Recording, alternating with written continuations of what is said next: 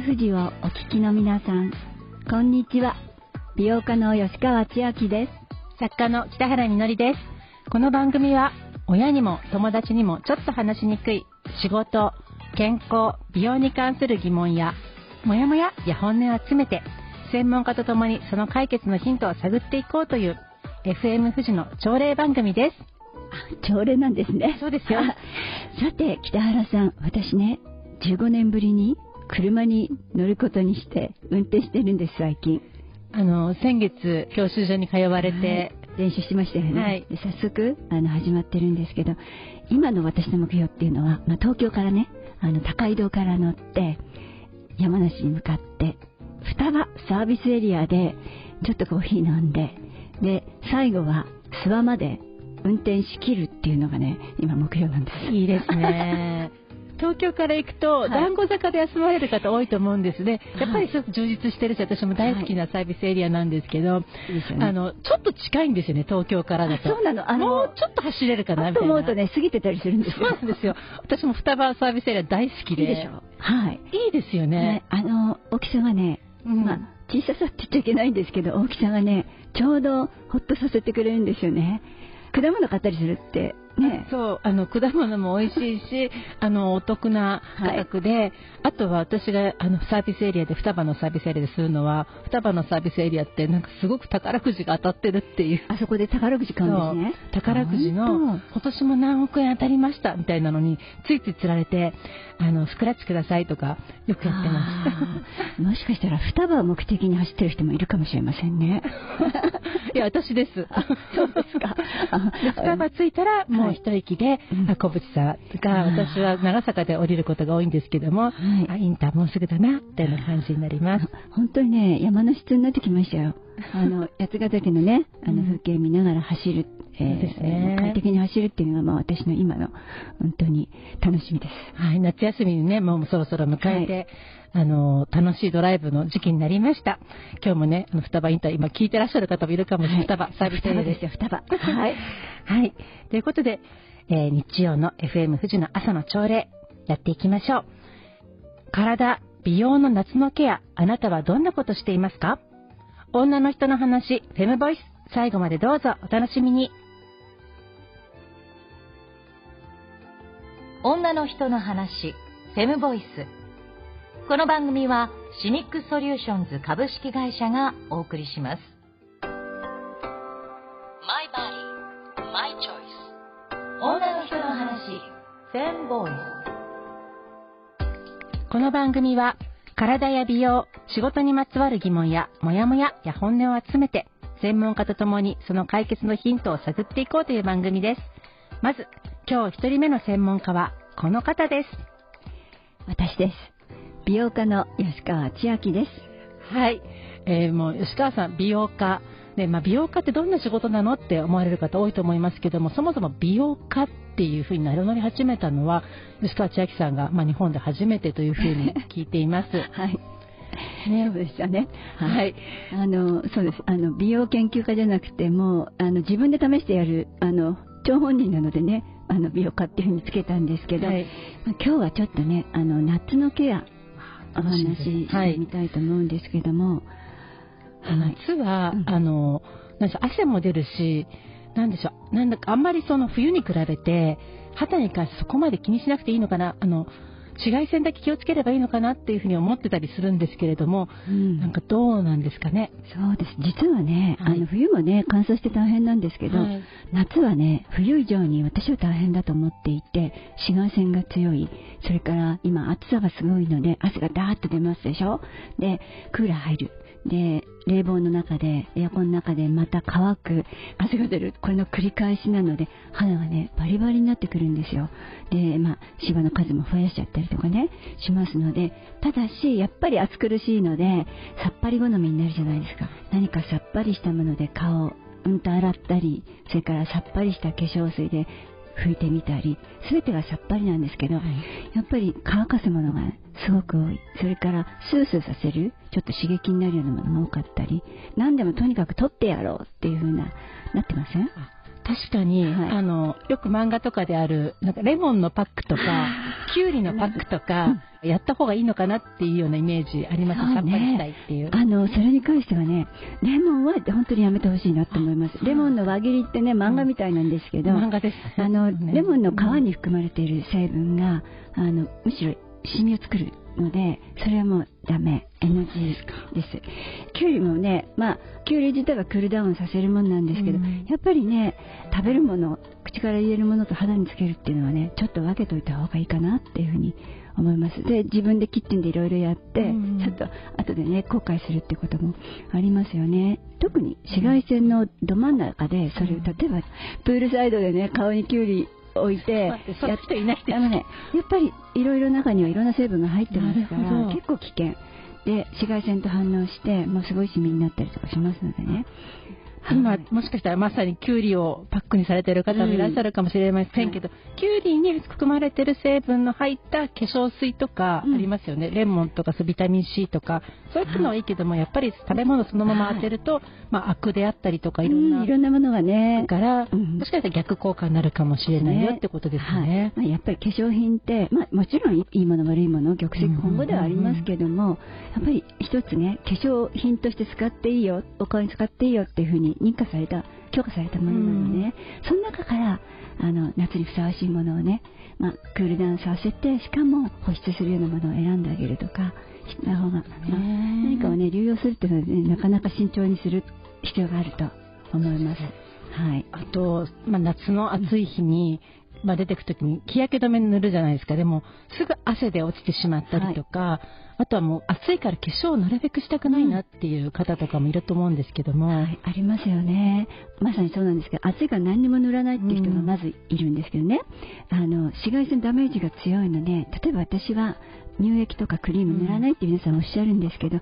汗で流れちゃってもいいから塗っといた方がいいと思う。ね。塗って、だーっと流れちゃったらもったいないわーって人いるんですけどそれで汗でこうタオルで拭き取ってもまあ、つけといた方がいい、うんうん、それで何だったらその上からもう一回塗る。そしてつけ方のコツなんですけどやっぱりね できたらあの扇風機当てるとかちょっと涼しいところであのいつもは洗面所でね暑いところでやってたかもしれないけれど冷房の効いた部屋で、うん、あのそれ化粧水塗ったらちょっとこう乾かして、ね、生乾きになったところで上に乳液塗る重ねるとか、クリーム重ねるとか、ちょっとやっぱり汗を引かせてあのちゃんとこうミルフィーユみたくねなるほど。重ね塗りしてもらうっていうのがいいのかなって思います。あの日焼け止めって下地に塗るんですか？それと今最近ファンデーションも全部あの日焼け止め入ってますけども、はい。まあいろいろですよね、うん、あの例えば化粧水塗ってもうオールインワンで、うん、あのこれ一つで日焼け止めも入ってるえー、でそれ塗ってくださいっていうのもあるしいやいや化粧水塗って、まあ、乳液かクリーム塗った上に塗るとか、まあ、そのあの目的っていうか使い方をチェックしていただいて使うのがいいと思いますけど私自身はね、まあ、日焼け止めの手前に乳液かクリーム塗ってもらった方がいいかなっていうふうには思っています。ね、実は知らないことってね多いなとか思うんですけども、はい、ちょっと今気になったのが、うん、まあ、その結構塗った後の洗顔とかもちゃんとしなきゃいけないけども、まあの夏なのですごいさっぱりした洗い方をしたいなって方も多いかなと思うんですけどそうですね。ただね、あの日焼け止めも種類があるんですけど、日焼け止めってね、やっぱり紫外線が強いってことは、やっぱりどうしても暑い季節になるんで、うん、取れないように工夫されているので、うん、取れにくいってことですよね。ですはい。だから、やっぱりクレンジングで1日の終わりにきちんと落としていただいた方がいいと思います。ただし、やっぱりこう紫外線強くて、乾燥が進む時期なので、うん優しいものっていうか、うん、あのそこそこ量を使っていただいてお肌に安心して使えるようなものをそこそこ量を使っていただいて丁寧に落とす。そこそこ量をちゃんと使う。気にないで使ういやだからこすっちゃうでしょ。そうですね。でね伸ばそうみたいな話あとなんかお湯とかでだけでもいいっていう、なんか石鹸とか使わないとか、はいはい、お湯だけとかでも強く洗えばいいいやいや強くはね強くっていうのは本当なしで、うん、あとねあのこういう時期はね私お湯じゃなくて、まあ、普通に水道水のね、うんうん、あの温度でいいんじゃないかなと思うんです。なぜかっていうのは、お湯は意外に乾燥させるんですよ。あのものはねやっぱり温度を上げるとあの溶かすっていう作用があるので、はい、いやちょっといろいろとあの情報量が多いので、ちょっと改めてこの夏の美容、多分外に出ていくときに、はい。億劫だから化粧したくないとか、汗だらだらなっちゃうって方いっぱいいると思うのですが、はい、まあ、あの、やっといてもらった方がいいなって、うん、汗で流れるけど、うん、乳液クリームぐらい塗って、流れてもいいからやっといていただく。それから、やっぱり紫外線、日焼け止めは塗っといてほしいな。それから、もうよっぽどシミのできやすい人は、まあ、面倒ではありますけど、ファンデーションでね、ちょっとその気になる部分が隠れるぐらいのメイクはしといた方が、後々がいいような気がします。はい。いやもっともっと吉川さんから美容のことね、あの、伺いたいと思います。来週もぜひこの話続き来ていきたいなと思います。はい。よろしくお願いします。My body, my choice. 女の人の話、フェンボイス。北原みのりと吉川千秋がお送りしている女の人の話、フェムボイス。今日は体と美容の夏のケアを話してます。さて次の専門家は？私です。はい。えっ、ー、と、まあ私、まあ、ラブピースクラブといういろんなプレジャーグッズとか、あとは女性向けの生理用品など売っていますけれども、やっぱ夏になると、すごく関心が増えることかなっていうふうに思います。ああ、本当にそうですよね。パンツの中、つのなんか本当に大問題。大問題ですよね、ね。もう本当に。事件発生中って感じのことも多いかなと思います、はい、えっとまあ、生理中のナプキンの群れであったりとかあと血の匂いとか。そうですよね。いやもともと暑いところにいわゆる生理ショーツっていうのはビニールみたいなものがこう中にね貼ってあってあれっていうのはなかなかの地獄ですよね。ああの、蒸れちゃうし、うん、暑いし、あと、今もそういう方多いなって伺ってるんですけども、あの、使い捨てナプキンの上にすごく分厚い生理ショーツを履くから、ずれないようにとか、しっかりしたもの。うん、なので、その生理中に、まあ、夏、すごく暑い時期3回か4回、5日間まあ、かなりね、やっぱり負担になるかなと思うんですね。なので最近、そういったまあ匂いとか群れとか、そういったものを解消するような生理用品がすごく注目を浴びていて、今日その話をしたいなと思います。はい、お願いします。はい。えっと、一つ目は吸水ショーツなんですけれども、はい、これ2019年に日本で発売されたんですが、いや、ちょっと私も初めて売るときに、こんな、ね、普通の布ですよね、はい、で、すごく薄くて、普通のショーツと同じような薄さなんですけれども、それでナプキン4枚ぐらい吸収できるっていうふうに聞いて、いや、画期的ですね。画期的でしたよね。ビニールの今までパンツ履いて、その上に生理ナプキンしてたのが、その薄いショーツ1枚でナプキンしなくって、直接経血を吸い取ってくれる。それだけでいいってことですよね。そうなんですよね。なんかこう、ナプキンが落っこっちゃうんじゃないかとか、あの、これね、女性しかわかんないかもしれないんですけど、羽根付きとかいろいろあってね、シール剥がして、そのシールが違うところにベタベタになって、くっついちゃったり、なかなかね、いろんな問題がね、あと、その、空袋ね、そのそれを包んでる、なんか、ビニールがね、変なところにくっついちゃったりとかね。もうね、トイレの個室、大変。もうトイレの個室での、独り言を心の中の、まあ、詰めたら大変なことになるぐらい、みんなね、苦労されてると思いますよね。もう本当にね、謎、謎っていうか、まあ、女性陣はみんなわかるけど、大変な思いをしてるんですよね。はい、それが、その薄いショーツ、そうですね。履くだけで反映されるってことですよね。はい、で私が使ってるのは、ムーンパンツという台湾の吸水ショーツなんですけれども、台湾って今すごい生理用品ブームで、なんか今までなかったような生理用品をどんどん作ろうっていう動きが、まあ、国からもあるし、その小さなビジネスをしてる人たちからもすごく頑張ってね、いろんなの作ってるんですけども、で、台湾生まれのムーンパンツは、台湾もすごい湿気がね、すごいですよね。はい、夏の気候がやっぱ日本の夏と似てきているかなって思うんですけども、うん、そういった中で蒸れない、はい、匂わないっていう、はい、そういうパンツを開発したのが、まあ、ムーンパンツなんですよね。まあ、いろんな意味で台湾最近すごいですよね。すごいですね。本当に女性活躍で女性の後押しの仕方が徹底してますよね。本当にそうなんです、ね、うん、そこになんかみんなのアイデアを競わせてるみたいなところがあってね、私は本当素晴らしいなと思います。そうですか。はい、そう、私もその生理用品を通じて台湾の文化や女性たちと出会うことが増えているんですけれども、でムーンパンツは、やっぱり私たちも使っていて、ちょっとこれ布ナプキン、昔流行った、うん、使い捨てではなくて、はい、コットンでできた布のあのパッドをパンツに敷くっていうような、はい、布ナプキンもとてもね、あの、うん、触り心地がいいとか、あとはそのエコっていうことで、非常に話題になりましたけども、はい、布ナプとは全く違う考えで、まず、その、コットンではないんですよね。はい。そこがちょっとポイントなんですよね。そうなんですよね。うん、で、コットンではないので、経血がついた時に、コットンだとやっぱどうしてもブドウ球菌が繁殖しやすくなってしまって、うん、匂ってしまう。繁殖することによって匂ってしまうので、うん、その匂う時間が早いんですけども、ムーンパンツは、あの、繊維技術がすごく発達した台湾で作られているので、その防臭、抗菌っていうところにまあ力が入ってるんですよね。防臭と抗菌にね、ポイントを置いてるっていうことですよね。そうなんですよね。なので、あの、表面はコットンではないんですけれども、うん、スーって血が入っていって、はい、逆流しないようにできていて、さらに、その、蒸れないような、まあ、加工がされているために、あの、まあ、長時間履いていても、すっと清潔でさらっと履き続けられるっていう。うん、素晴らしいですね。だから、まあ、とにかく結論から言ってしまうと、さっとこう、ね、吸い取ってくれて、吸い取ってくれるそれで匂わず、菌を発生させないってことにポイントを置いてる。やっぱりね、私、衛生ってことは、ものすごく大事だと思うんですよ。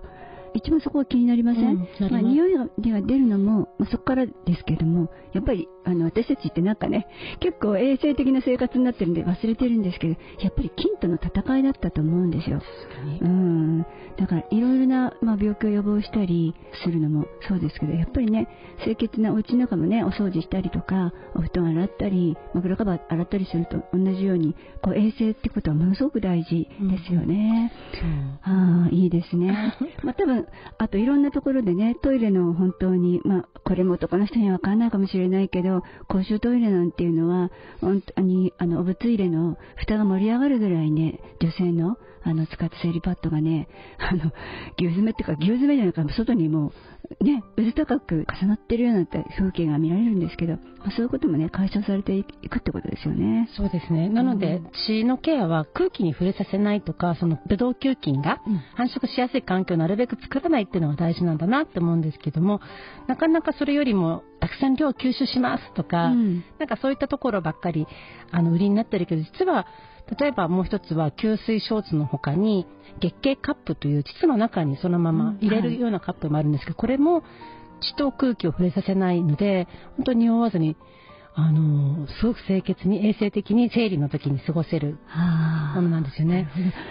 夏ケアってことでやっぱり生理対策その匂いとか菌群れな対策で一つそのムーンパンツの話が出ましたけど、まあ、それは本当にさっと外に出てきたものを受け取るっていうショーツが出てきたよって話ですけど、もう一つは膣の中でもう出てくる前にこうカップで受け止めるっていう、それが月経カップっていうものなんですけど、そういうものもあるよってことですよね。そうなんですよ。なので、膣の中に指入れるので、まだお子さんとかだとちょっとハードル高いかなっていう方もいらっしゃるんですけども、あの、スウェーデンとかで台湾の話聞いてると、自分の体のことだから、コンタクト入れたりとか出したりとか、中学生になるとね、できる子も増えるかと思うんですけども、自分の膣の中にも月経の経血受け止めるようなカップを入れるために手を入れるとか指入れるとか、そういったことは全然全然大丈夫なことだよっていう意識が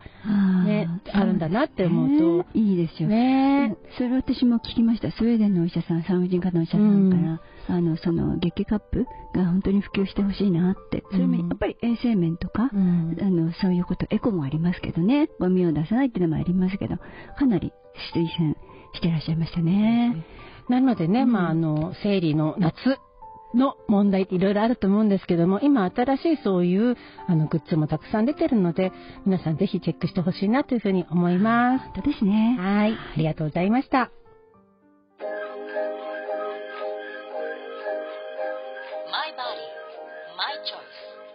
女の人の話、全ボイス。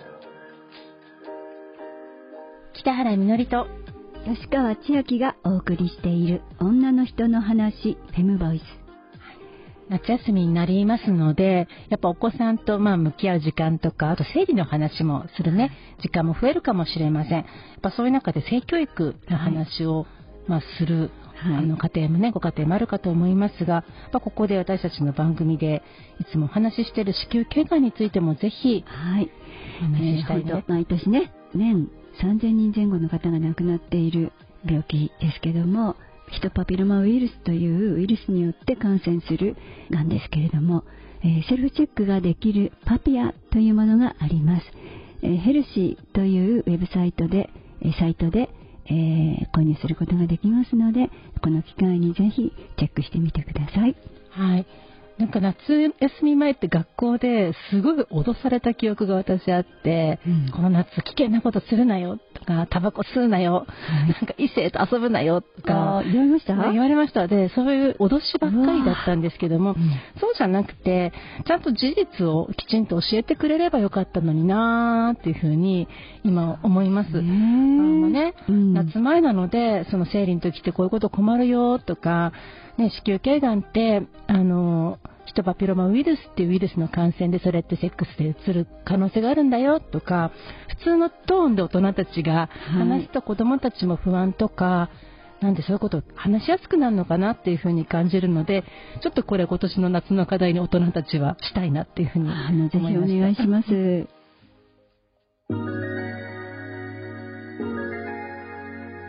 マイバディ、マイチョイス。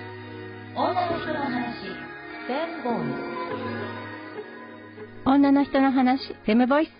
番組ではあなたの声をお待ちしています。メッセージは FM 富士のホームページにある番組ページから送ることができます。ツイッターでも参加してください。ハッシュタグに全部ひらがなでフェムボイスとつけて投稿してくださいね。この番組は Spotify や Apple Podcast でも配信しています。